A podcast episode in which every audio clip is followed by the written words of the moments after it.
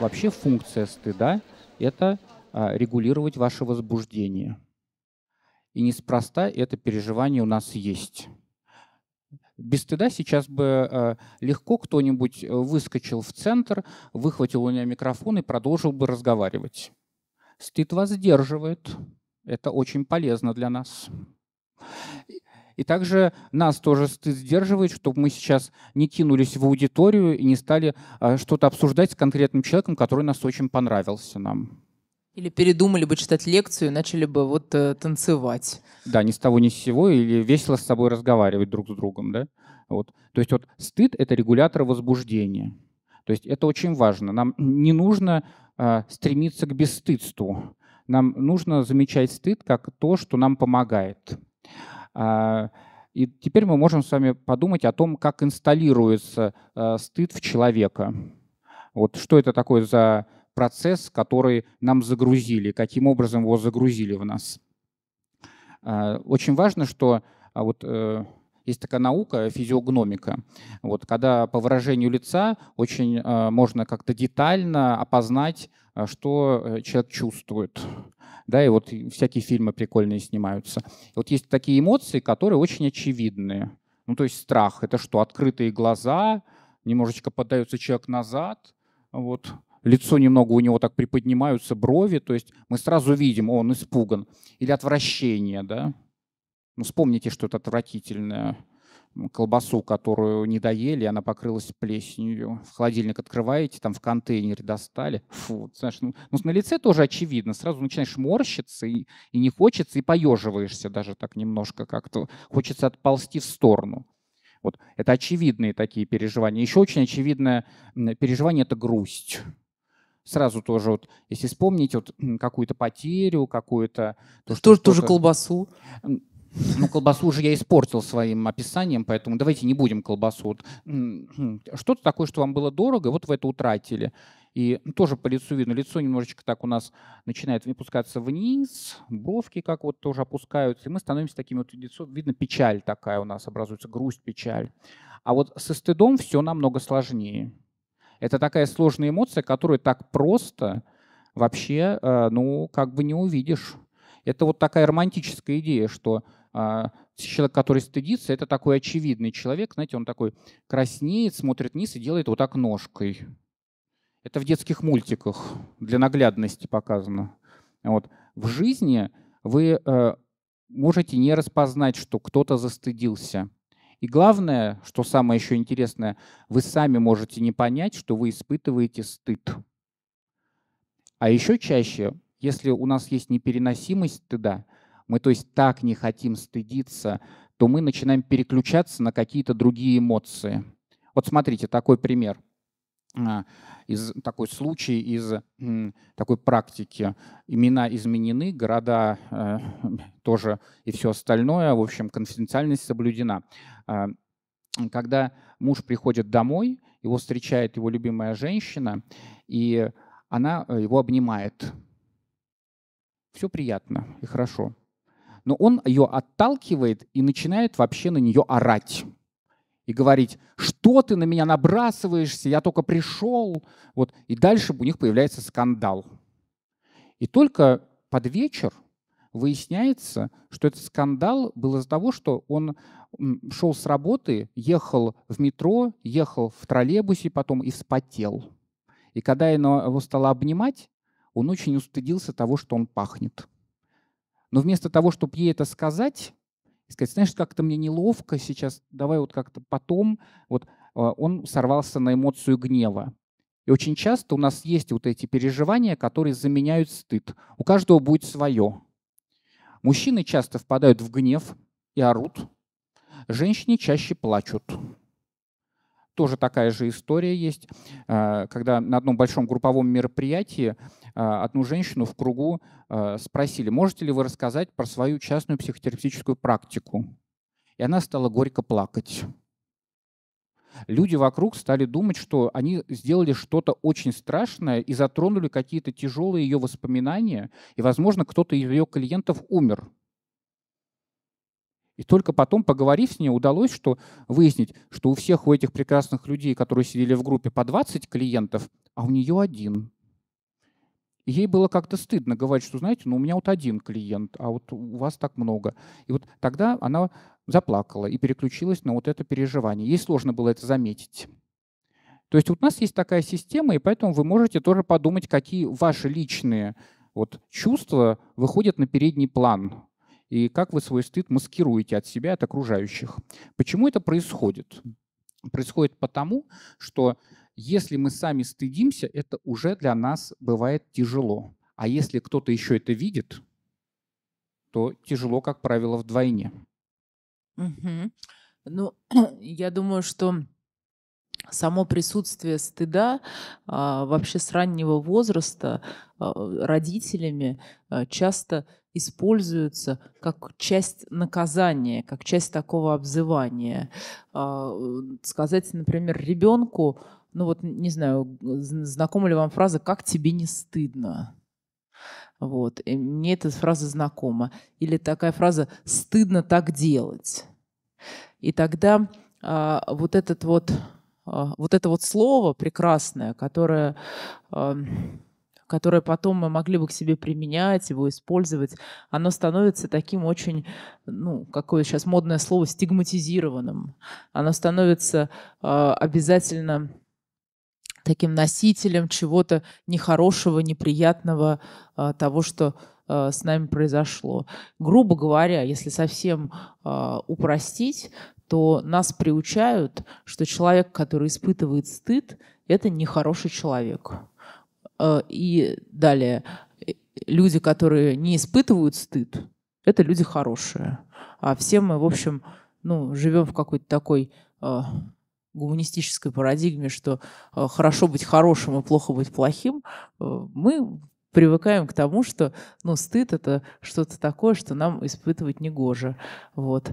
И надо либо жить так, чтобы его никогда ни в коем случае не испытать, ну, либо если мы его испытываем, то изо всех сил его маскировать и прятать разными какими-то бессознательными способами, как э, рассказывает Костя, либо какими-то более осознанными. Ну, например, вот э, я люблю очень проводить такой пример, как мы стыд маскируем виной. Казалось бы, очень похожие вещи — да, но на самом деле очень разные. Потому что э, переживание стыда это такое переживание, что со мной что-то не так что я какой-то неподходящий, негодный человек. Если я пахну потом, значит, со мной что-то не так. Если у меня один клиент, значит, со мной что-то не так. Значит, я негодный, значит, я человек, который не годится быть среди вот этих всех прекрасных других ароматных и успешных свежих овощей и, и фруктов. И тогда э, очень такое большое искушение взять и стать виноватым. Ну, то есть взять и, и, и придумать, что на самом деле э, я что-то не сделала, да, я что, я там не помылся в подъезде или там не набрал э, 19 клиентов недостающих до того, как э, приду на это прекрасное собрание к этим людям. А бывает еще люди очень стыдятся, это очень странное состояние, вот, что один клиент, он очень стыдился, что он не умеет врать. Он говорит, мне было бы так легче, если бы я врал, а я все не могу. Вот. вот и, и, и вина, и возникает вина. А, а вина, она проще на самом деле, чем стыд. Потому что вина, она предполагает, что если я очень сильно постараюсь и сделаю как, какие-то вещи в этом мире, ну, то есть э, принесу какую-то символическую жертву, да, то тогда все починится. Вот. И, и, и часто бывает такое, что даже за то, что я не такой, хочется просить прощения. Ну, не знаю, знакома ли вам эта ситуация, когда кажется, что если я попрошу прощения за то, что я не такой, то как будто бы все и исправится. И это вот тоже интересная штука такая. Она вроде бы, э, вроде бы облегчит ситуацию, да, и правда так э, разрядит ее, но на самом деле от этого важного переживания регуляторного уведет. Все, продолжай, пожалуйста. Да, спасибо. Мне кажется, это прикольное отличие между вином, виной и вином, вином. Между вином. Вином. Все, не буду устыжаться сильно между виной. Очень не люблю быть виноватым. Знаете, как э, в одной из консультаций, вот я так рассказываю, у коллеги терапевт э, опоздал на сессию на 50 минут. Клиент его ждал. В коридоре сидел, ждал. Потом его пустил терапевт, сказал, о, заходи, и тут я ехал к тебе. Вот. И запустил его уже на сессию, и потом сказал, слушай, э, подожди еще, пожалуйста, и ушел. И там э, в офисе было такое место, в котором было слышно, что там терапевт, он делает чай, кладет себе сахар, болтает ложечкой. Прошло пять минут, клиент просто с круглыми глазами. А вот терапевт приходит такой чашкой, говорит, все, говорит, я готов работать. Говорит, что это было-то? Вот, вот это что, ты так опоздал на 50 минут, еще 5 минут готовил чай? Терапевт ему сказал, ты знаешь, я так себя почувствовал виноватым, я должен был из себя сделать что-то хорошее. Иначе очень сложно работать. Надо было бы о себе позаботиться. Вот, то есть вина очень важный регуляторный механизм. И важно с ним уметь обращаться. Не другого вовлекать, например, а что-то сделать для себя, когда ты чувствуешь виноватым. Очень непривычное действие, но вот важно себя так поддержать тоже. Я тоже страдал, сказал терапевт, и позаботился о себе, и был готов вы, э, выслушать все недовольство клиента и дальше с ним работать. А, по поводу инсталляции стыда. То есть стыд, э, вот как э, Катя говорила, нам устанавливают неспроста. То есть вот на примере гиперактивных детей очень понятно, для чего нужен стыд. Гиперактивные... А, ты будешь переводить гиперактивные? Что? Гиперактивные будешь переводить? Гиперактивные это, это когда активности слишком много. А, а ты хочешь, чтобы я переводила на русский Класс, язык? мне нравится. Нет, я сейчас Ги- буду... Гипер — это много, я перевожу вам. Слишком активные. Вот теперь уже можно со звездочкой. Вот эти гиперактивные дети, если дома, то родители очень страдают, потому что этого ребенка невозможно никогда оставить э, без того, чтобы он что-то не сломал, вот, э, с кем-то не подрался, вот, шишку себе не набил. И тогда родители занимаются следующим. Они ему устанавливают внутреннего цензора, вот как раз через стыд. Они ему говорят вот тогда, ну что ж, тебе не стыдно вот так вот бегать и махать руками? Вообще порядочные дети себя так не ведут. Вот если ребенку так говорить регулярно, постоянно, подкреплять еще это какими-нибудь сравнениями с другими детьми, со временем ручками он машет меньше и ходит очень аккуратно. Чашки не бьет и вообще регулируется. И регулируется он уже даже не за счет того, что мама пришла и сказала, а у него внутри есть вот этот мамин голос и сравнение, сравнение с другими детьми. Часто это сопряжено с такими прекрасными словами «посмотри на себя». И вот это вот такое приглашение смотреть на себя, приглашение разместить свои глаза не, не на том месте, где они нужны ребенку для исследования мира, для того определения, где дверь, чтобы в нее не врезаться, когда бежишь, где лежит там варенье, которое хочется есть, а глаза оказываются где-то снаружи. И вот это вот, а, когда а, такая часть а, того, как мы обучаемся стыду, это когда наш, мы, мы учимся смотреть на себя снаружи, когда мы переносим взгляд э, из себя э, куда-то еще, на вот этих вот людей, на приличных соседей, э, на людей, у которых много работы, не знаю, на людей, которые уже сдали проекты и написали пять диссертаций. Вот мы переносим на, на наши глаза к ним и начинаем на себя смотреть. Да. Как одну девочку спросили, ну что же тебе не стыдно вообще, посмотри на себя. На что девочка была очень вредная и сказала, глазки внутрь не смотрят. То есть хорошо, когда ребенку научили не все брать вот, а чему-то сопротивляться. Тогда стыд не перерастает в токсичный стыд. Об этом мы еще поговорим, что такое токсичный стыд. Вот, то есть одна ситуация инсталляции – это для того, чтобы ребенок сам регулировал свое возбуждение и вообще вот как бы без взрослых обходился и соблюдал определенные нормы. Нормы семьи, нормы социума и так далее. А, к примеру, вот нормы социума, да, то есть э, вот если поехать в мусульманскую страну и женщине ходить там в юбке – ну, вообще со временем ей станет стыдно. ну, потому что как-то окружающие будут на нее так смотреть неодобрительно. Вот. И вообще как-то чувствовать она себя тоже будет не очень в связи с этим. А если в европейской стране ходить в юбке, то даже гордость есть. Вообще красивые коленки, все прекрасные, длинные ноги. То есть вот стыд будет зависеть еще и от контекста, где мы родились, где мы живем, какая у нас семья. Нам инсталируют те нормы, которые ну, как бы приняты в той окружающей среде, которая вокруг нас. Даже не обязательно вот э, в какой-то стране. Вот если э, мне один знакомый такой бизнесмен, который вращается в очень а, таком э, высокопоставленном кругу, рассказывал однажды про а, такую ужасную историю, которая с ним произошла. Ему сказали, что форма одежды повседневная, он приехал в, как, в каком-то дорогом достаточно костюме, дорогих ботинках, пришел туда, а там все в смокингах.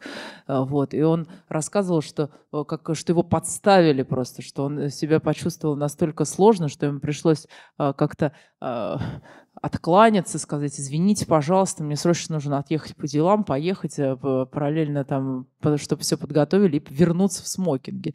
И вот это вот, даже если нам ничего не говорят, нам кивают и говорят, было очень смешно, или ничего страшного, что ты не в смокинге, или у тебя один клиент, все равно от того, что другие люди будут э, как-то э, выглядеть по-другому или обладать чем-то таким сообща, чего нет у нас, нам будет становиться стыдно. И здесь, мне кажется, очень важная штука, вот это вот именно сообща, такая общность, что люди чем-то соединены между собой, что как будто вот а, такой какой-то общей идентичностью они локтями соприкасаются. А, а я такой без смокинга, в общем, здесь ну, совершенно неуместен. Здесь нет для меня места, и если так меня и принимают, то так жалеючи и с некоторым скрываемым э, вежливым презрением. Ну, да, вот противоположностью токсичного стыда будет гордость. Если бы вот этот человек добрался к гордости, он бы на этом мероприятии без смокингов э, вошел бы в своих шортах и думал, о, какой я креативный. Я могу гордиться собой. Я отлично выделяюсь среди этих людей. Они меня запомнят. Надо визитки раздавать. Вот. То есть другая часть, вот, э, как раз в стыде невозможно гордиться с тобой. Стыд — это всегда переживание, которое нам говорит, что с нами что-то не то. И это часто зависит вот как раз от э, той семьи, той среды, в которой мы росли. Вот таким бичом, конечно, э, наших семей, там, да, большинство количества семей являются э, пьющие родители. Это часто очень. Вот в терапии, если ты разговариваешь вот с клиентами, сидишь в группе, очень часто в семьях кто-то пьет. Вот. И, в общем, а, здесь такая ситуация есть, что в каждой семье по-разному к этому относится. Но вот, например, есть семьи, в которых, а, например, пьет папа, и ребенку говорится о том, что ты не должен никому об этом говорить. Ты ни в коем случае не должен это никому показывать. Это такая семейная тайна. И тогда у ребенка вырастает стыд за то, что он растет в семье алкоголика. Он вроде бы сам в этом не виноват. Он ничего не делал для того, чтобы папа стал пить. Но за счет того, что это стигматизируется, того, что он не может об этом говорить, он вынужден это скрывать, появляется стыд за вот эту свою принадлежность. И в дальнейшем это может очень укрепляться и вырастать в разные другие формы такого стыда когда я начинаю скрывать что-то и думать, что эти вещи, они как-то будут а, для других очень непонятны и такие вот как бы а, значимые для того, чтобы нас отвергнуть. А, на консультацию приходит пара, очень молодые, им по 19 лет такие, есть много таких людей, я смотрю, кстати говоря, молодых, вот очень приятно. Вот э, когда ты уже не очень свеж, очень приятно смотреть на молодых. Вот. А, ну, следовательно, вот это приходит пара, и э, они живут недавно совсем, э, всего полгода вместе. И э, вот они стали э, ругаться где-то после двух э, месяцев совместной жизни. И надо отдать должное, что они э, решили не запускать эту ситуацию и пошли к психологу вот к семейному. И дальше психолог стал предполагать, что, скорее всего, ну, это какой-то кризис, ну, такой вот кризис полугода, там есть трех месяцев, там еще, там, тогда-тогда. Вот. Но вот как-то не наблюдается кризис. Люди в жизни очень хорошо друг с другом коммуницируют. Что-то происходит дома. почему-то дома все время какая-то ругань. И, как правило, по утру. И дальше выясняется очень смешная вещь. Вот, э, консультации хватило всего двух, что редкость. Если вы идете на семейную терапию, не рассчитывайте, что это в течение двух консультаций будет. Это если только вам 19 лет, вы прожили полгода вместе, и сложности были очень невелики. Вот. И, следовательно, выяснилось вот что, что девушка, а, ей мама в какой-то момент сказала, что, знаешь, э, ты, когда спишь, ты очень громко храпишь. Вообще это нехорошо тебе что-то надо с этим сделать. Девчонка бедная, конечно, умаялась, но, как вы понимаете, с храпом, в общем, особо ничего не сделаешь. Но только если ты специальную подушку к себе привязываешь для того, чтобы не переворачиваться на спину, но это очень сложно. Вот она не пошла на такие изыски, вот. но все время утром испытывала большой стыд, что молодой человек слышал, что она вот храпит. Вот это все. Вот. И в консультации вдруг выяснилось, что вот она вот этого стыдится, и вот она как-то начинает с ним ругаться, чтобы вообще как-то не услышать от него вот это вот стыдное послание, что вот как же так, полгода всего с тобой, а ты уже захрапела всю ночь. Вот. А, и э, терапевт работал вот как раз в таком подходе экспериментальном, и он паре очень интересную вещь предложил. Вот она просится так на язык. Он сказал, слушайте, ну уже это случилось, уже вы как-то это обозначили, уже вам стыдно. Ну давайте, можете э, записать этот храп, ну, чтобы уже как-то столкнуться с какой-то реальностью этого храпа. Вот. И вы знаете, вот э, они пришли на консультацию, такие довольные, завершали, деньги заплатили, уже сказали, все, пожалуйста, деньги, все, хорошая консультация, но мы готовы закончить уже сейчас. Вот и психолог спросил, ну а что такое? Говорит, ой, вы знаете, мы послушали этот храп, и мужчина сказал, да, она храпит, но она делает это как ежик. Так вот. Это было так мило. И это было исцеление от ее стыда. Вот в этот момент она ощутила, что вот то, как она храпит, принято, этого не надо стыдиться. Мама была не права. Вот. И вот, вот это вот то, как э, семья э, обозначает какие-то вещи, которые для внутри семьи становятся чем-то ужасным, а для людей снаружи могут чем-то быть приятным, прекрасным, э, тем, что даже, в общем, как-то вызывает какое-то умиление. Вот это вот такая установка. Вот. Может быть, мы вопросы какие-то предложим людям задать? Ну, да, давай, э, есть. да, может быть, даже не вопросы, а Комментарии. Да, комментарии и направление разговора. Вот э, то, то, куда мы движемся, мы дальше хотим поговорить, правда, про виды стыда, про, про то, как стыд становится токсичным, но, может быть, вы э, как-то из того, что уже сказано, что-то спросите, или э, какие-то еще нам вводные дадите, или направления, или откликнитесь как-то. Поднимайте, пожалуйста, руку, и к вам подойдет Мади. Наверное, по направлению предложу э, стыдно, когда за другого человека. Не за себя, не внутри себя, когда стыд испытываешь а, в компании за кого-то другого, либо, наверное, самое распространенное, это когда ты смотришь а, сериал, и тебе стыдно за персонажа. Там прям это очень а, выражено. Стыдно за то, что смотришь сериал? Нет, а, за, то, за героев. а, А, за героев. Да, это такой клевый механизм с э, тем, как у нас появился ТикТок. Мне кажется, количество кринжа выросло. Смотришь ТикТок, и тебе все более стыдно. Вот. Непонятно почему, правда, вот, но сейчас поговорим об этом. Э, Мне кажется, этот механизм работает следующим образом. Для того, чтобы э, устыдиться, э, просто наблюдая за чем-то, нужно идентифицироваться, стать на место этого человека.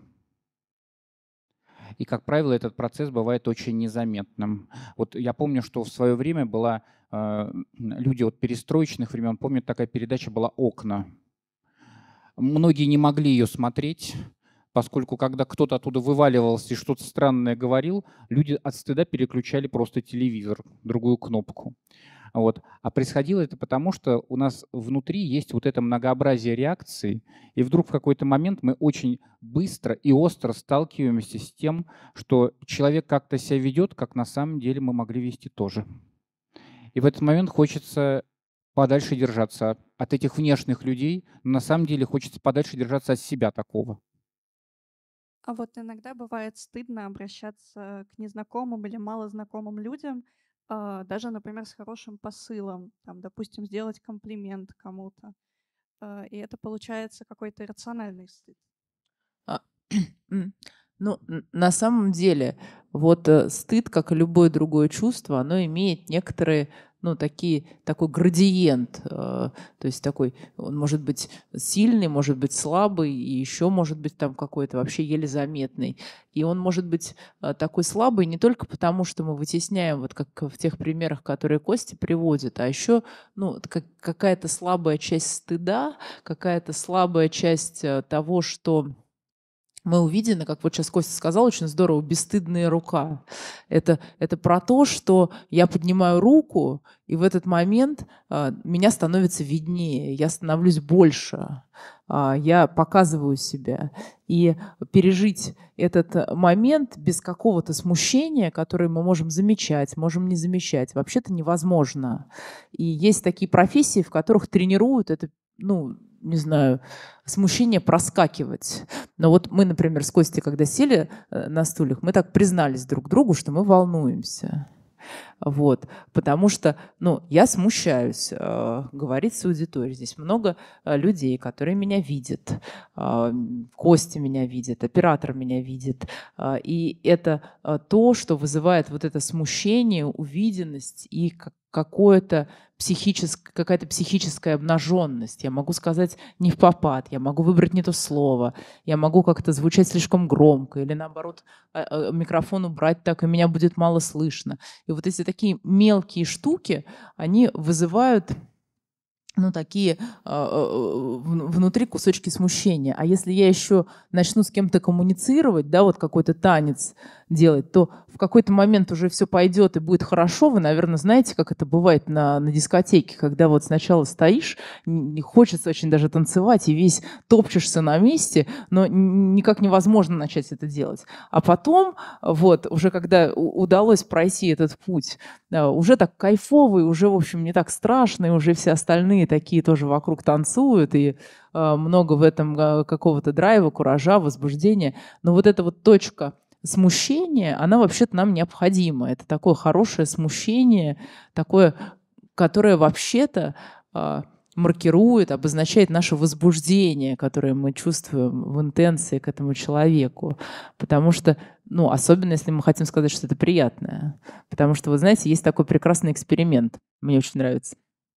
Но вот, например, сказать человеку, ты какой-то странный, намного проще, чем сказать человеку, я тебя люблю.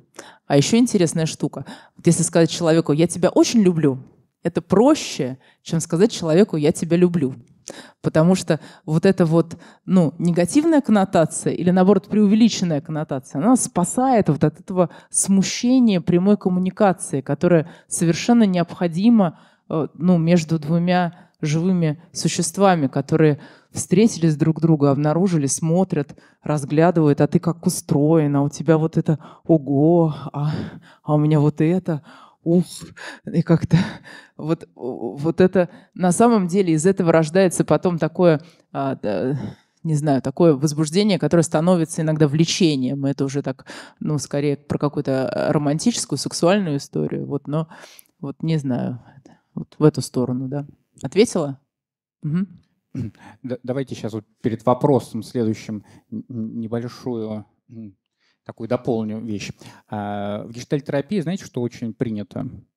А, вот можно много говорить, а Перус говорил, хватит болтай, делай. Вот смотрите, повернитесь к человеку, который сзади вас. Посмотрите на него. Правда неловко получилось? Особенно мне, Кость. Неловко получилось. Вы оборачиваетесь, а он отвернулся. Как-то не очень.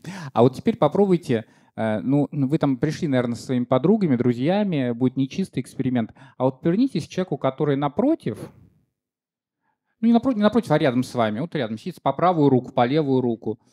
И попробуйте вот на, на, буквально на 10-15 э, секунд просто посмотреть друг другу в глаза. Просто вот так вот поглядите.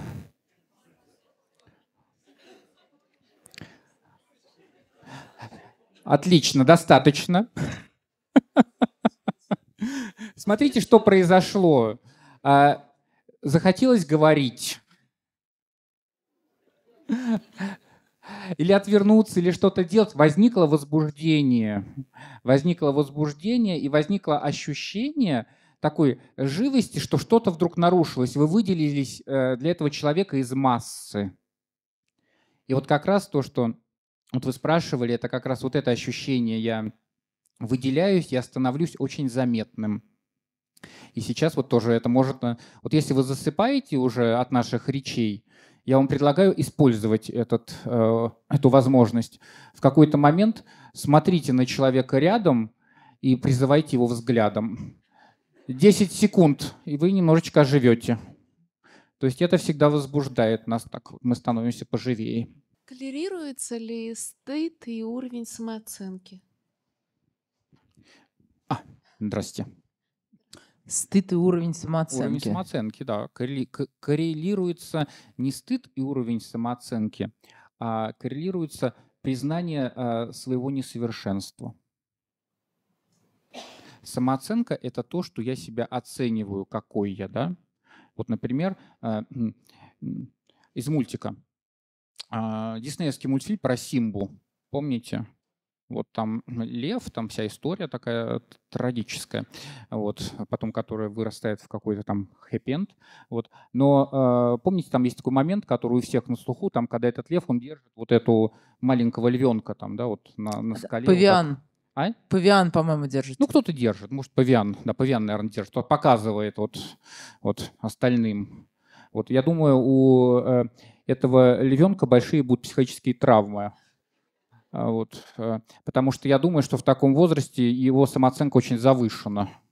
Вот, э, слишком маленький, беспомощный, э, мало чего может, а уже сделали вообще королем джунглей. И вот в этом плане очень важно, чтобы наш стыд был для нас гармоничным, важно понимать, что мы несовершенны, мы чего-то не можем, мы чего-то не умеем, и это нормально. Тогда мы можем гармонично со своим стыдом обращаться. Если наша самооценка построена на, на отвержении стыда и не отвержении своего несовершенства, то тогда это очень хрупкая самооценка. Она быстро разрушится, или мы будем тратить кучу сил, чтобы ее удержать. Понятней? Если оставаться в твоей метафоре, не отщеплять от себя павиана. Не отщеплять павиана и не отщеплять свое несовершенство. То, что я не могу быть совершенным, и если я это знаю, то тогда мне легче живется. Я вот знаю, что ровно через час 30 после большой лекции я устаю, и с этим ничего не поделать.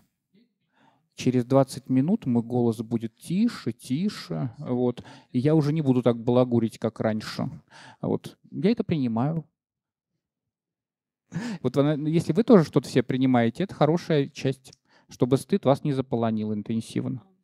А, вы говорили, что часто, ну не часто, а один из распространенных механизмов, когда зас, зас, вина заслоняет собой стыд, потому что так легче ощущать. А есть ли какой-то способ отделить ее? Потому что у натренированного в этом деле человека всегда есть за что повиниться. И как вот эти псевдо или реальные аргументы отделить и добраться до собственного стыда и как-то с ним повзаимодействовать? Спасибо. Ну, я отвечу. Мне кажется, здесь э, здорово ну, так, правда, сначала проверить, потому что вина, она предполагает, что если я вот э, э, сделаю что-то, то я что-то исправлю, и кому-то станет э, легче или там приятнее с этим. Но э, вот если есть желание исправить себя, то это, скорее всего, стыд. Потому что стыд, вот не знаю, будем ли мы, доберемся мы туда или нет, но вот э, стыд, в общем, имеет такие две функции основные. Первая функция – это прикрыться, а вторая функция – себя наказать. И вот если речь идет о том, чтобы с помощью каких-то, не знаю, вещей, которые я начинаю делать другим, другим людям, там, в виде слов, в виде там, подарков, в виде чего-то еще, а, в виде как, каких-то там предложений а, для того, чтобы их а, как-то удовлетворить и отвлечь от того, какая я нехорошая, то скорее всего, речь идет о вине. Речь идет о том, что я таким образом, ну, что-то забираю у себя, даю кому-то еще и хочу себя, ну, как-то так улучшить э, через это наказание. И вообще, вот э, Костя говорил очень хорошую штуку такую про то, как нас попадает стыд, как нас а, обучают стыдиться. И самая эта большая проблема заключается не в том, что с нами это делают, потому что если бы это просто так происходило, то эти люди бы, мы бы вырастали, и это бы проходило. Но мы учимся не только тому, что с нами может быть что-то не так, и это не годится. Мы еще учимся этому наказанию. И когда наказывающие уходят, в общем, мы учимся наказывать себя сами. И э, это такая вторая наверное, такой второй вид стыда, когда хочется себя наказать до того, как еще меня увидели. Ну, например, не знаю, опять же, творческие люди э, сделают какую-то фотографию или там нарисуют какой-то рисунок или напишут какой-то текст. И хочется э, показывать кому-то и говорить, ну смотри, правда, я херню какую-то сделал. Мне кажется, я сделал херню, я, я какую-то плохую вещь сделал. Да, правда, посмотри, это же, это же гадость какая-то, да? Вот. Знакомо вам такое? Покивайте, если знакомо кивайте. Вот, мне знакомо. И э, вот это, скорее всего, стыд. Да? Хотя вроде бы или можно сказать даже другому, прости меня за то, что я сделал такую гадость, вот такую плохую фотографию. Вроде бы человек скажет, да ладно, я тебя прощаю, конечно. Но в этот момент, скорее всего, легче не станет, потому что есть э, переживание, что э, вот э, что-то что такое должно быть открыто на суд других, что мне придется выдержать. И это вот такой, такая работа стыда. Еще определить привычку к вине можно по следующим параметрам. А, когда человек вас э, начинает преследовать, хотя вы ему все уже простили, а он все чувствует себя виноватым и все вам написывает и говорит, ну ты меня прости, ну как-то вот все-таки давай, может быть, я как-то искуплю. Вот, и вы приходите на работу, он вам тортик купил. Или пришли домой, а он такой сидит и смотрит на вас, ужин приготовлен. А вы говорите, да все нормально, уже хорошо, все закончилось, уже все. А он все, бедняга не успокоится никак. Вот, скорее всего, речь идет уже тоже не о вине, а о привычке быть виноватым, а со стыдом встречаться вот очень сложно. А, теперь мы немножечко, наверное, поговорим про разные лики стыда, вот какие они существуют. А для этого надо еще немножко нам с вами поговорить о том, что есть разные градации стыда.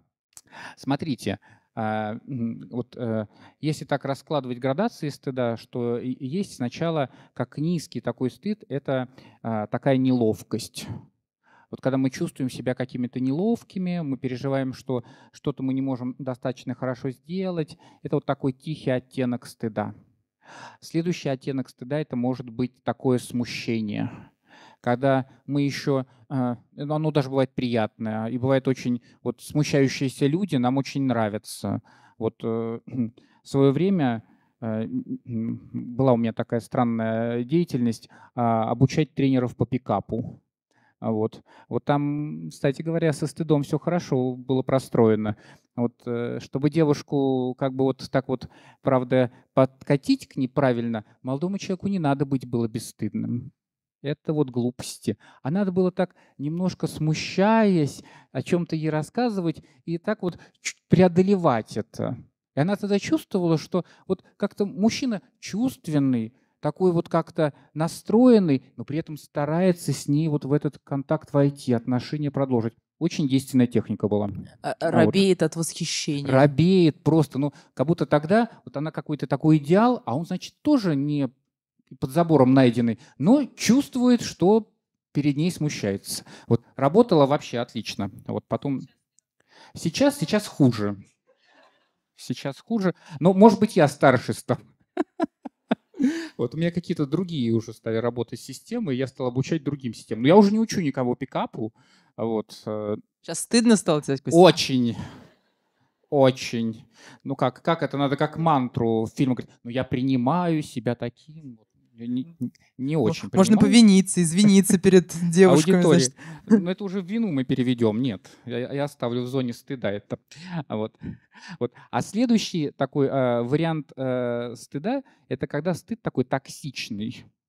Вот когда мы не можем из этого переживания уже находиться с другими людьми, и мы очень с трудом переживаем, что нас такими замечают, и нам хочется скрыться, уйти. И часто люди совершают очень сильные жизненные изменения под влиянием вот такого токсического стыда.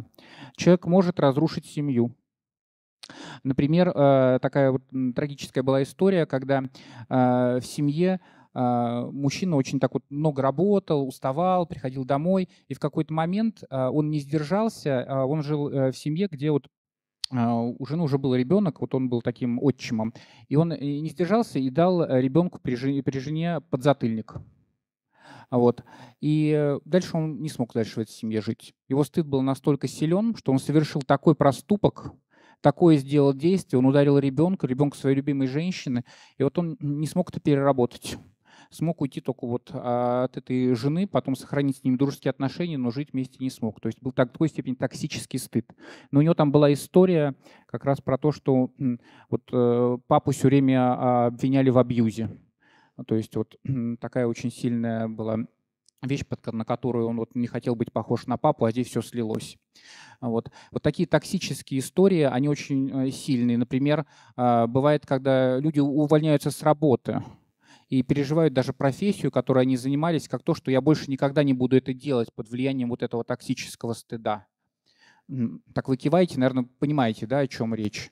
Вот, например, вот, может быть, вы знаете это по школе, по своей. Если э, вот у вас был какой-то предмет, который вам нравился, э, например, у клиента был любимый предмет литература, и он э, написал стихотворение вот. А когда он пришел, это был третий класс, он был маленький, вот, такое детское стихотворение, там что-то травка, там еще такое. А хорошо написал, талантливый был, похоже. Вот. А учительница ему сказала, ты списал.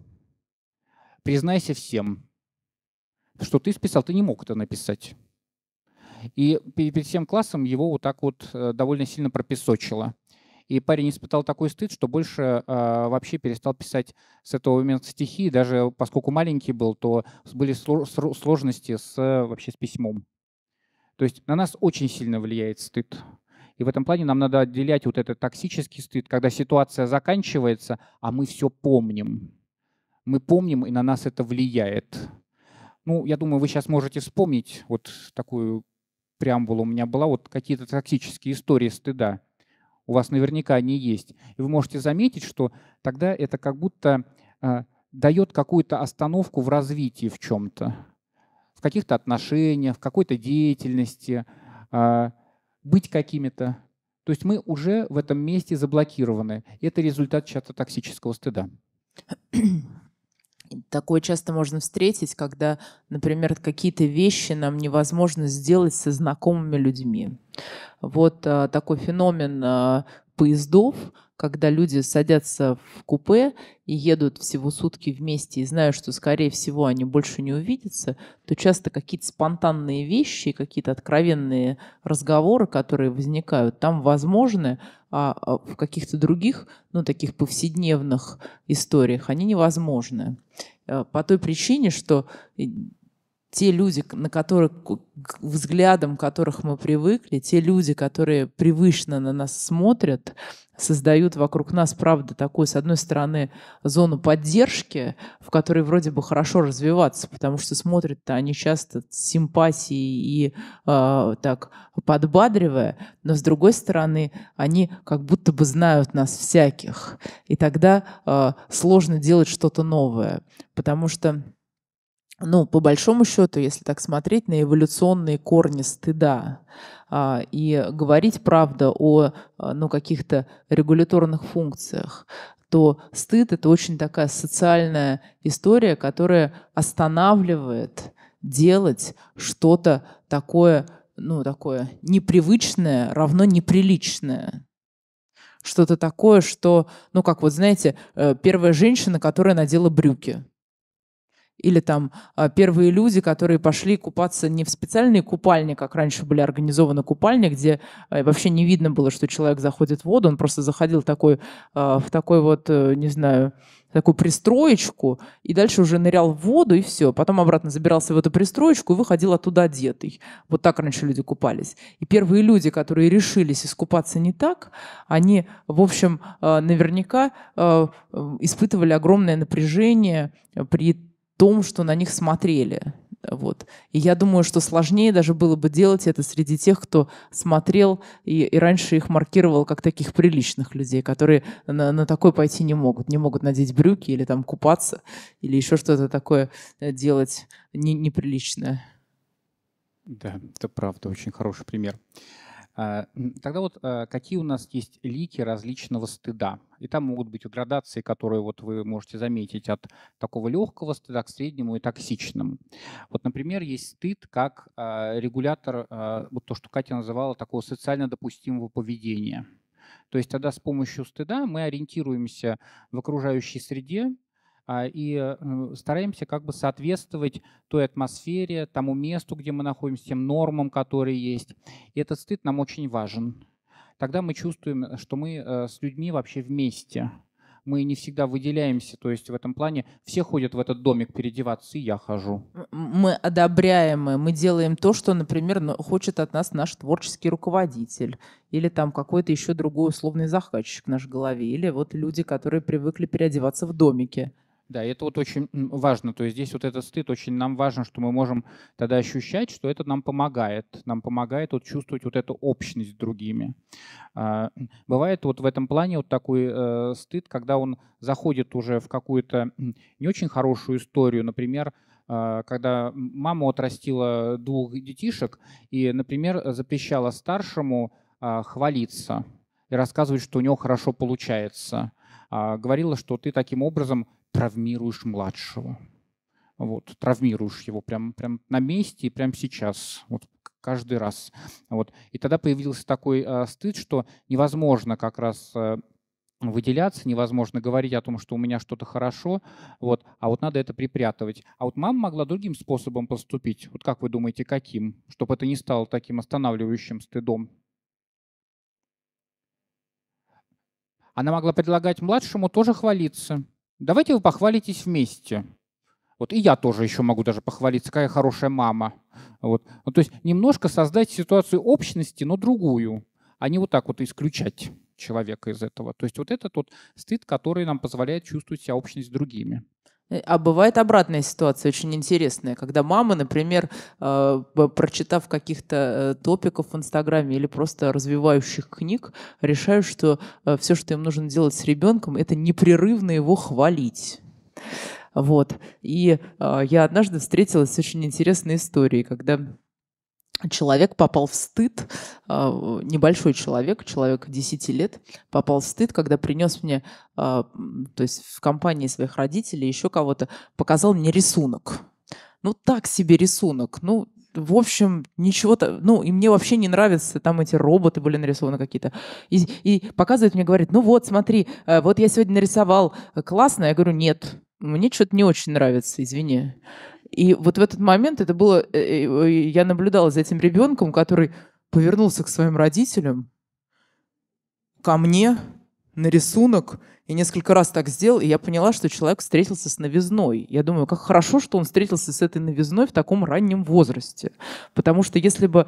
А такое бывает если бы ему удалось, ну, лет до 30 дожить вот в таком облаке своей мамы, которая говорила бы ему, что ты самый лучший, самый прекрасный, не знаю, там, художник, рисователь роботов, муж, отец, все что угодно, то э, встреча с, какой, с, как, с каким-то другим альтернативным мнением могла бы вызвать у человека, ну, такую серьезную ошарашенность, стыд и вообще такое сильное нарушение идентичности. И переживание того, что мы кому-то можем можем не подходить и это не значит, что от нас немедленно избавятся там, или, не знаю, там, отберут у нас все ручки и скажут, больше никогда не будешь рисовать, раз ты не умеешь рисовать хороших роботов.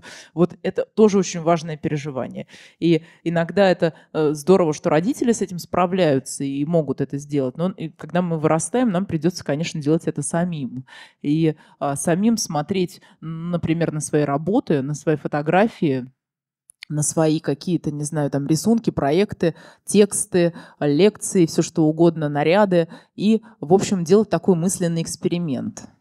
Представлять себе людей, которым это очень понравится, а также представлять людей, которым это не понравится. Не потому, что это не принято, неприлично, ну просто не нравится такой цвет.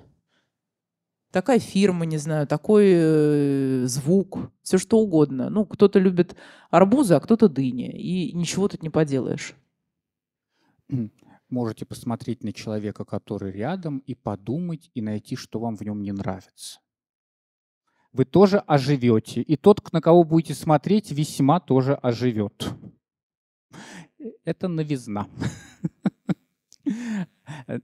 Мне кажется, здесь вот еще э, такой важный момент, что э, это является основой, как психотерапии мы говорим, такого нарциссического расстройства личностного, когда человек себя считает либо очень ничтожным, и все время э, переживает эту ничтожность во всем, либо себя считает максимально прекрасным. То есть пукает он бабочками, да? сердце у него бьется, как, не знаю... Пламенный мотор как Моцарт играет, все в нем прекрасно. Вот жить сложно, как правило, э, один час с человеком выдерживаешь в таком режиме, потом надо срочно уйти, потому что мало ли что-то найдут не то. Вот, поэтому, да, это вот важная часть баланса такого, который ты описываешь. А стыд также является, следующий пункт, а, регулятором интимности. Когда вы переживаете стыд, это сигнал еще может быть о том, насколько сейчас вы с этим человеком готовы открываться, насколько вы готовы сейчас говорить о себе.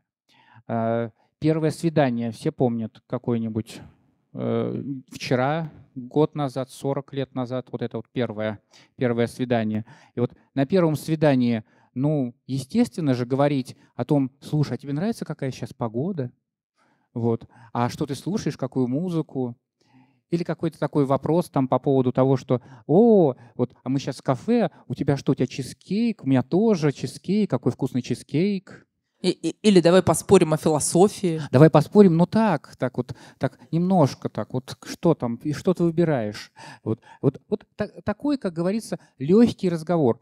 И вспомните первое свидание, если вдруг на нем вам э, человек говорит, смотрит на вас и говорит, слушай, говорит, а ты э, каким шампунем-то моешься?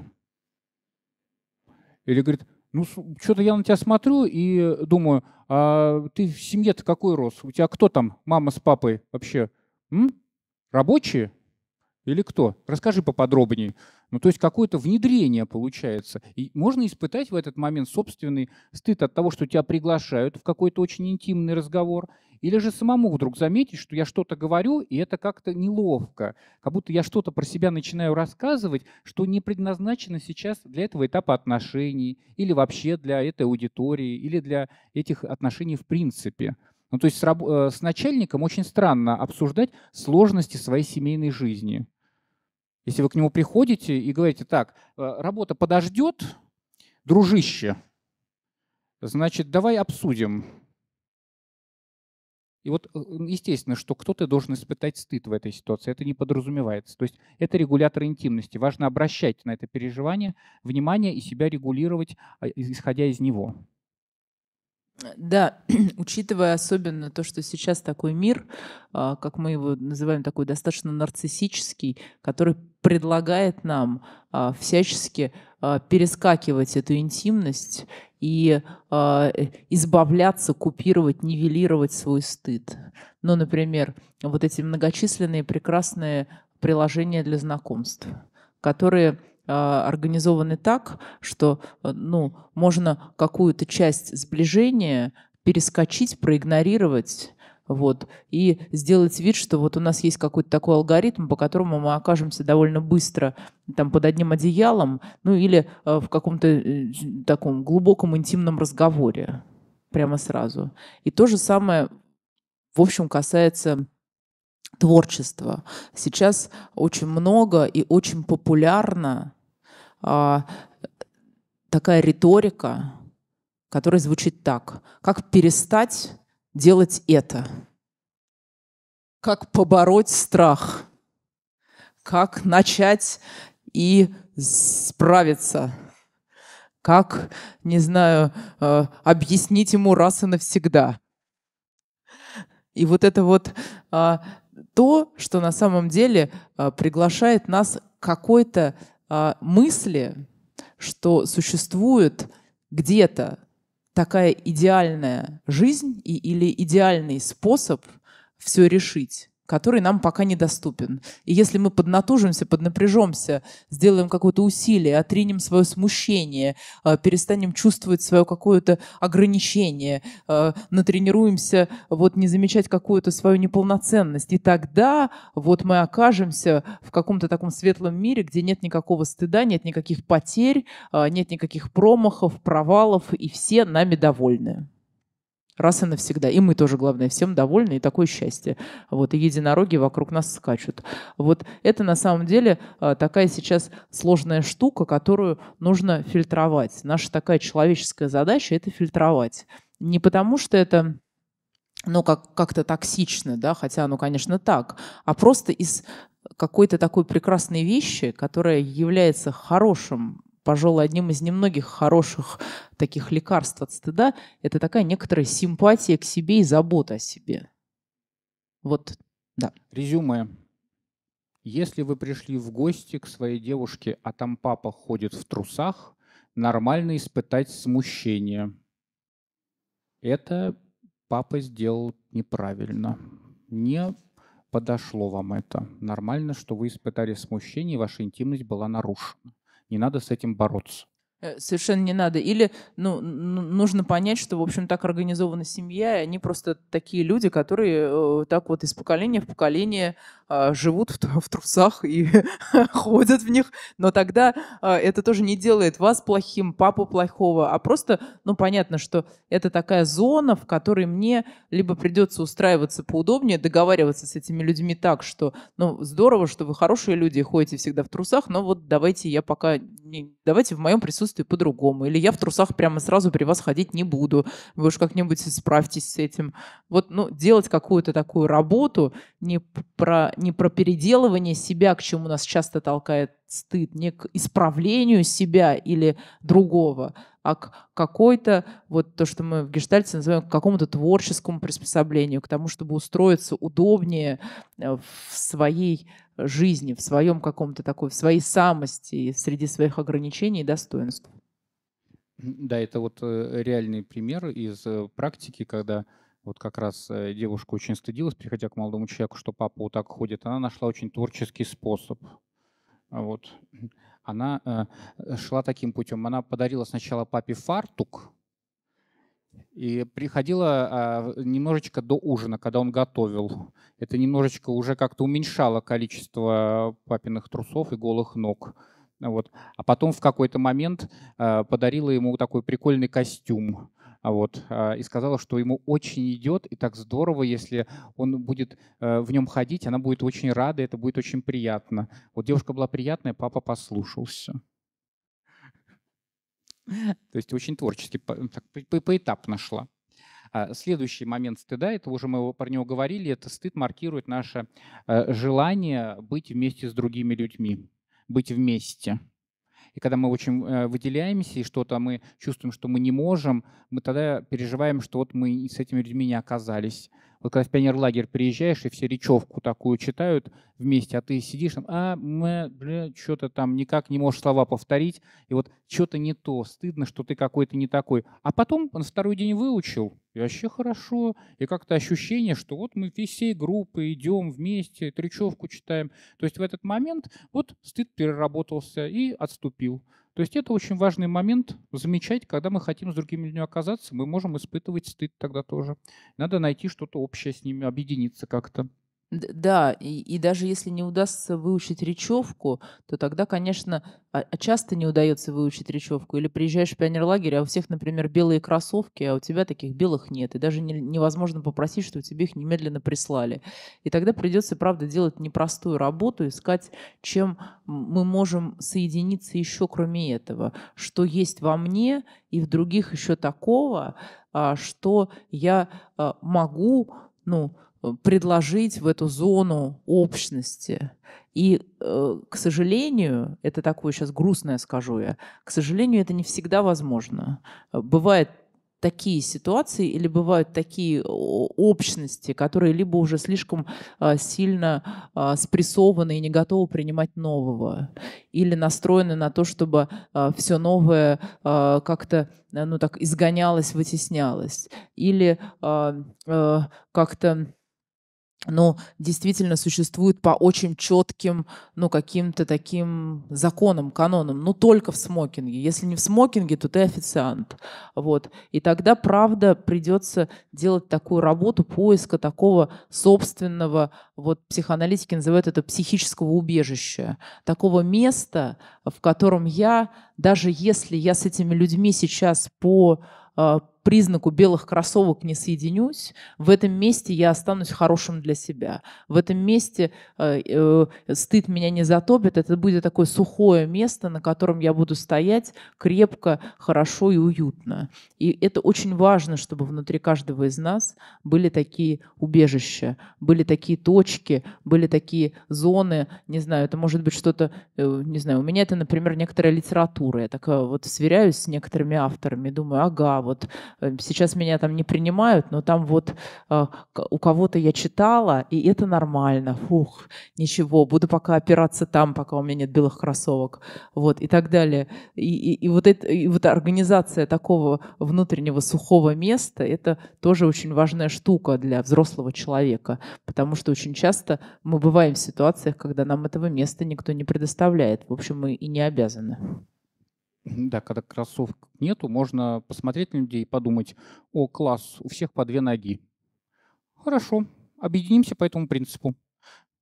Тоже полезная задачка. Сейчас мы уже скоро будем заканчивать. И вот у нас еще один стыд – это стыд э, собственного несовершенства есть еще. И э, од- один вариант стыда – это когда мы сталкиваемся с глазами, когда людей, которые на нас смотрят, и вот мы несовершенны перед ними, и мы очень стыдимся этого. А другая часть, которая вот так редко замечается, когда мы начинаем сравнивать себя с самим собой. К примеру, а, себя с каким-то собой в прошлом. Была вот такая консультация, на которую тоже пришла пара, и девушка очень э, стыдилась вот интимных отношений с молодым человеком, а стыдилась потому, что она вспоминала, что э, три года назад, до того, как он ее вообще узнал, она была стройнее.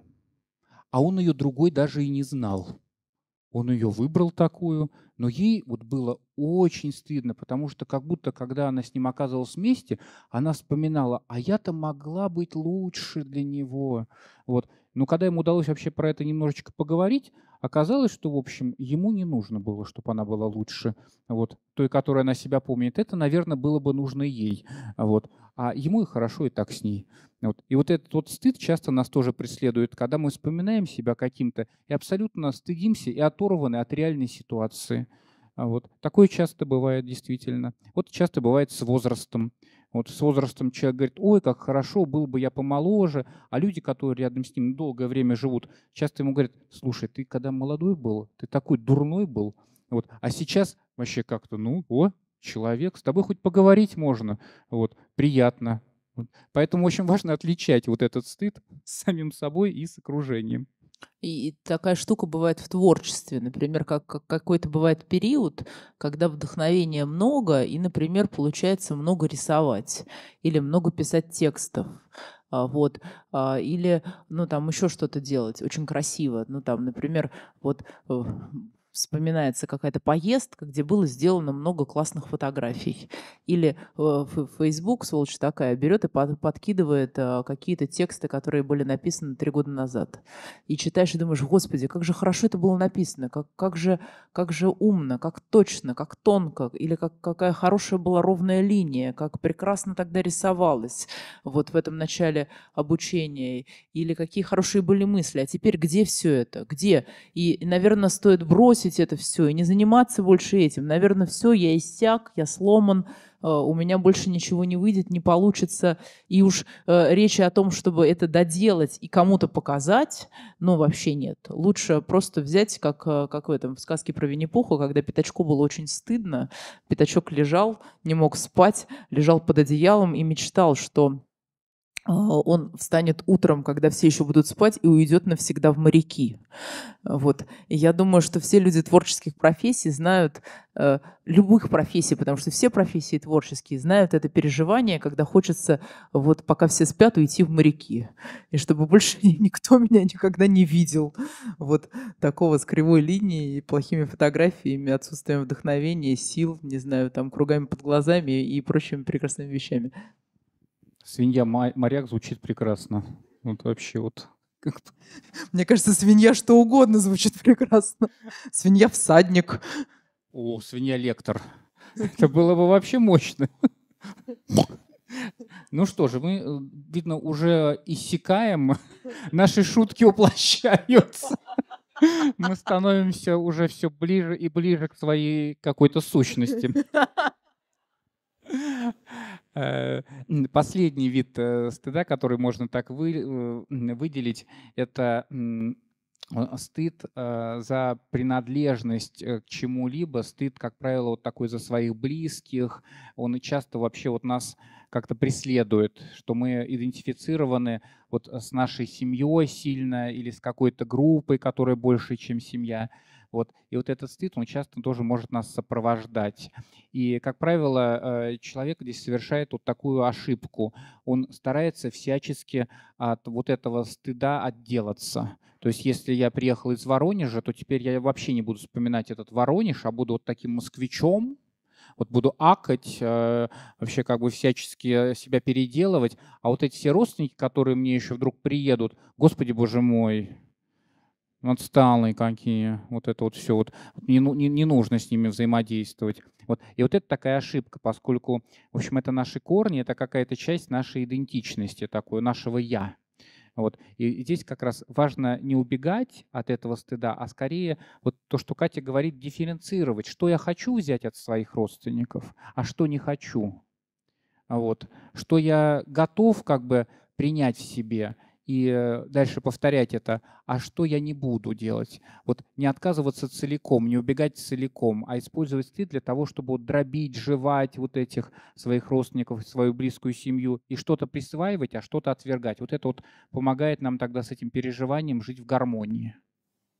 И тогда э, стыд является таким э, прекрасным инструментом для того, чтобы лучше узнавать свои ценности, э, то, что действительно мне годится, и э, то, что мне не подходит. Потому что многое, то, что мне годится, то, что мне ценно, этому научили меня, правда, те же самые люди, которые научили меня стыдиться.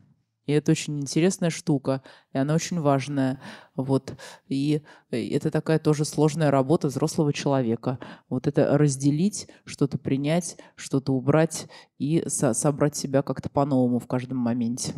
Да, смотрите, в общем, уже второй раз на лекции я ставлю ударение не совсем на те слова. Сейчас мы в основном э, изучали именно страх, но я хотела бы э, спросить вас о вот этом заявлении о себе, и э, мне кажется, что она вот э, в какой-то мере связана с тенью, э, и вот с вот этой вот неидеальностью, и о том, почему же так тяжело сказать именно о себе, что так э, как бы ярче загореться, что так э, проявиться, стать э, уязвимее, вот. Но мне кажется, основной вот уже в вашем вопросе есть ответ. А, заявиться о себе равно стать уязвимым. Тогда вы будете чувствовать как раз очень сильный, а, может быть, страх как раз, что уязвят, сейчас что-то такое сделают, мне будет больно. И вот как раз задачка является от страха вернуться к стыду и посмотреть вот э, эту уязвимость. Может быть прекрасно, что вы очень чувствительный человек. И шикарно, что вы, когда будете выступать по аудитории, знаете, вот Нино Катамадзе, знаете, как она выступает? Кто-нибудь видел ее концерт? Ну это же гениально. Но то, что она делает перед концертом, еще гениальнее для нас, как психологов. Вот она берет и полчаса развешивает всякие бусики на микрофонах, ходит, вообще украшает сцену. И это восхитительно. Она создает вот это пространство. И она вот в этой своей индивидуальности абсолютно не хрупка. Она абсолютно так вот живет органично. Поэтому задачка вот как раз преобразовать вот это, то, что мы считаем уязвимым, а, в нашу какую-то особенность. А это можно сделать через стыд тогда. Здравствуйте. У меня вопрос связан с токсичным стыдом, про который вы говорили. Вот вы говорили, что он может тормозить, менять жизнь. И у меня тоже было такое, что из-за стыда я что-то прекращала делать, например, танцы. Хоть я это и люблю, но на каком-то занятии я там настолько глупо себя чувствовала, что я так плохо двигаюсь, что это было мое последнее занятие, и я уже полгода не могу возобновить эти занятия. И вот что делать? Просто насильно себя в это ну, вести, и все? Или как? Вот, вот мой вопрос. Ну, конечно, если совсем изолироваться, то вряд ли что-то поменяется. Вот, то есть нужно какие-то совершать движения в сторону вот этого вот такого ощущения, что надо что-то менять. Вот как-то танцевать, вот одному дома. И вот, а главное еще то, что важно в этой ситуации, которую вы описываете, важно найти людей, которые тоже плохо танцуют. Э, да, да, это, это правда, я тоже подумала. Это лечебно будет для вас. Надо и вот взять прям... их с собой. Да, вот прям, вот не знаю, вот... пойдем вместе и будем да, танцевать там да. как можно дебильнее. А, Я а, вот представляю, у меня, у меня точно есть такие друзья, с да. которыми можно такое сделать. Это мне кажется класс. И она танцевала офигенно, и я, конечно же, сравнивала себя с ней. Вот. Такая, а... Надо другую подругу, которая будет э, готова с вами заодно быть соратником в дебильном танце. Вот мне кажется, вот это прекрасно, когда есть люди, которые можно сказать, давай будем танцевать как буратины сейчас, вот попробуем. Ищу друзей. И друзей. Вот.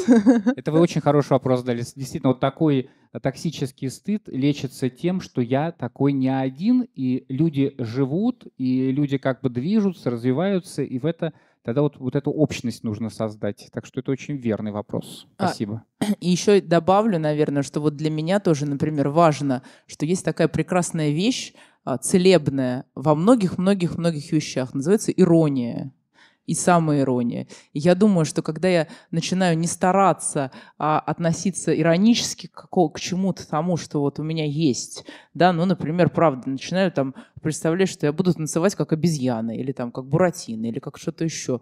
И э, вот э, эта ирония, она позволяет выдержать э, вот эту вот неидеальность. Ну, потому что, ну, правда, скорее всего, в балет меня уже не возьмут. Ну, то есть по, по возрасту не пройду, там мы уже со свои какие-то балерины в очереди есть. Вот, и поэтому, ну, э, то есть это не зависит от того, умру я с голода или нет. Это же для удовольствия вы танцуете. Вот, и поэтому, чтобы, мне кажется, самый главный вопрос здесь не в том, как вот начать хорошо танцевать, а в том, как вернуть себе удовольствие. Ну смотри, вот ты танцевать, может быть, не сможешь уже как балерина, но прорваться на сцену большого у меня есть связь, кстати. Да, купить билеты в портер и в какой-то момент выскочить туда и сделать неловкое пад, ты еще можешь. Это уже искусство, это уже акционизм. Это даже можно не делать, можно просто об этом фантазировать и рассказывать людям. Мне кажется, уже хорошо. Да, написать пост. Уже иронично. Да, согласна. Ну что, еще вопрос один? А, добрый вечер. У меня вопрос такой. Вот э, в моменте, когда ты оказываешься под этим токсичным стыдом, очень сложно его распознать. Вот, подскажите, может быть, какие-нибудь маркеры или как там ущипнуть себя, чтобы почувствовать, что мы сейчас вот как раз находимся в этом состоянии? Мне кажется, вот токсический стыд, он ощущается очень телесно. Вот, как правило, а, вы замечаете, что вам сложно совершать привычные движения. Вот, например, вам привычно махать руками, когда вы говорите. И вдруг вы можете за собой заметить, что вы делаете какие-то очень робкие движения, такие даже нетипичные для вас. Или в какой-то момент, вот, например, во время такого токсического стыда совершенно невозможно выдерживать взгляды людей. Я понимаю, что на меня люди смотрят, а мне вот все время хочется взгляд отводить, смотреть в сторону. И вот это маркеры, которые нам дают, нарушается привычное функционирование тела, и мы все время стараемся спрятать себя. Знаете, как вот дети часто вот описывают а, переживание стыда. А ребенок подбегает к маме, и когда он стыдится, он говорит, а, мама, перестань смотреть на меня, как будто этого нету. Вот уберите взгляд, уберите свидетеля. Вот если вы за собой это замечаете, это показатель такого токсического стыда, может быть. Э, или наоборот, начинаете много-много-много говорить, делать э, больше, чем нужно, а, как-то обрабатывать... В другую сторону. Да, да. в другую сторону. Mm. То есть э, стараться очень сильно, быть таким, шутить, балагурить, очень откровенно разговаривать, как-то вот это все. И, и тогда, правда, ну, можно так прислушаться к себе и, и так заметить. А, а что было бы для меня в этой ситуации комфортно и естественно. И если вот не удается в этом комфортном и естественном оказаться, то, скорее всего, это реакция стыда. Спасибо большое. А я хотела бы попросить вас немножко подытожить лекцию. И вот а, в тот момент, когда мы осознали, что мы испытываем вот этот стыд, да, или какой-то страх, который нас заставляет не проявляться, вот какие наши действия, чтобы все-таки это сделать и чувствовать себя комфортно? Раз, раз. А. Когда мы приходим в магазин и видим много продуктов, Мне кажется, классно было бы заново все начать рассказывать. Это и было началом. Э, мне кажется, мы как раз про это очень много рассказывали. И вот э, э, хорошо, что вы спрашиваете, но мне кажется, вот задачка вот в чем. Задачка сейчас не подвести итог, а задачка настроить ваше сознание на определенное внимание к стыду. Когда мы что-то распознаем, мы начинаем естественным образом менять ситуацию и в ней действовать более органично. Когда мы не распознаем, что с нами происходит, мы боимся или пугаемся, мы винимся или стыдимся, мы не очень понимаем тогда, что делать. И вот важно научиться распознавать. Это центральная линия вообще психотерапии, это центральная линия гештальт-терапии. Не старайся себя изменить. Заметь, какой ты. Вот э, маленький такой э, э, послание вам в конце. Вот попробуйте сегодня делать следующую вещь. Э, поменяйте местами две, два таких наблюдения за собой. Нам привычно говорить «я хочу» и «я делаю». Ну, я хочу прийти на лекцию, я делаю. Или там «я хочу сделать бутерброд, я делаю». А попробуйте поменять и говорите себе так. Вот я что-то сейчас делаю, и я это хочу. Вы обнаружите множество удивительного, что вы делаете кучу вещей, которые вы думаете, что вы не хотите, а на самом деле хотите и делаете. И когда вы начнете это замечать, вы легче сможете понимать, почему на вас так реагируют люди или почему вы сами на себя так реагируете. Вот нужно вернуть себе вот эту ответственность за свое существование и как раз вернуть себе вот эту осознанность к стыду. И тогда будет регуляция работать хорошо. Вот это важно. Хорошо. Ну, тогда, наверное, какое-то такое прощальное слово скажу. Вот. Мне кажется, хороший получился разговор, Кость. Большое тебе спасибо. Как-то мы коснулись темы. Я думаю, что про стыд можно не то, что ну так, лекцию, десятки лекций прочитать, можно написать очень много книг, а, и все они будут недостаточны. А, написав каждую из них, можно будет испытывать некоторый стыд, что книга не полная. Вот. И я думаю, что это правда такая зона исследования. И вот Костя говорит про очень важную часть. Это такой первый такой, первая точка. Это замечать себя и распознавать, что происходит. А вторая точка — смотреть на это, правда, с некоторым интересом и симпатией. И вот если удастся эти две точки совместить, то можно будет, правда, а, сделать что-то, что ответит на вопрос, как побороть хотя бороть, конечно, не хочется. Хочется подружиться, а, как-то приручить. Вот. А, и Большое вам спасибо, что вы пришли. Большое вам спасибо, что вы разговаривали с нами, думали с нами. А, сегодня вас прямо много-много. Это, мне кажется, больше всего людей за все лекции. А, э, смотрите, пожалуйста, то, что мы уже рассказывали на нашем Ютубе. А также очень крайне рекомендую погуглить э, то, что делает Костя и послушать его подкаст. Это там масса интересной информации. Вот, и у нас э, через неделю состоится последняя лекция этого цикла. К нам придет э, преподаватель Высшей школы экономики Ольга Чекункова, психоаналитик практикующий. Мы будем говорить о таком завершающем, а, э, завершающей точке вот этого пути творчества. Мы будем говорить о вдохновении. Ну, большое спасибо и до новых встреч. До свидания. Спасибо. Спасибо.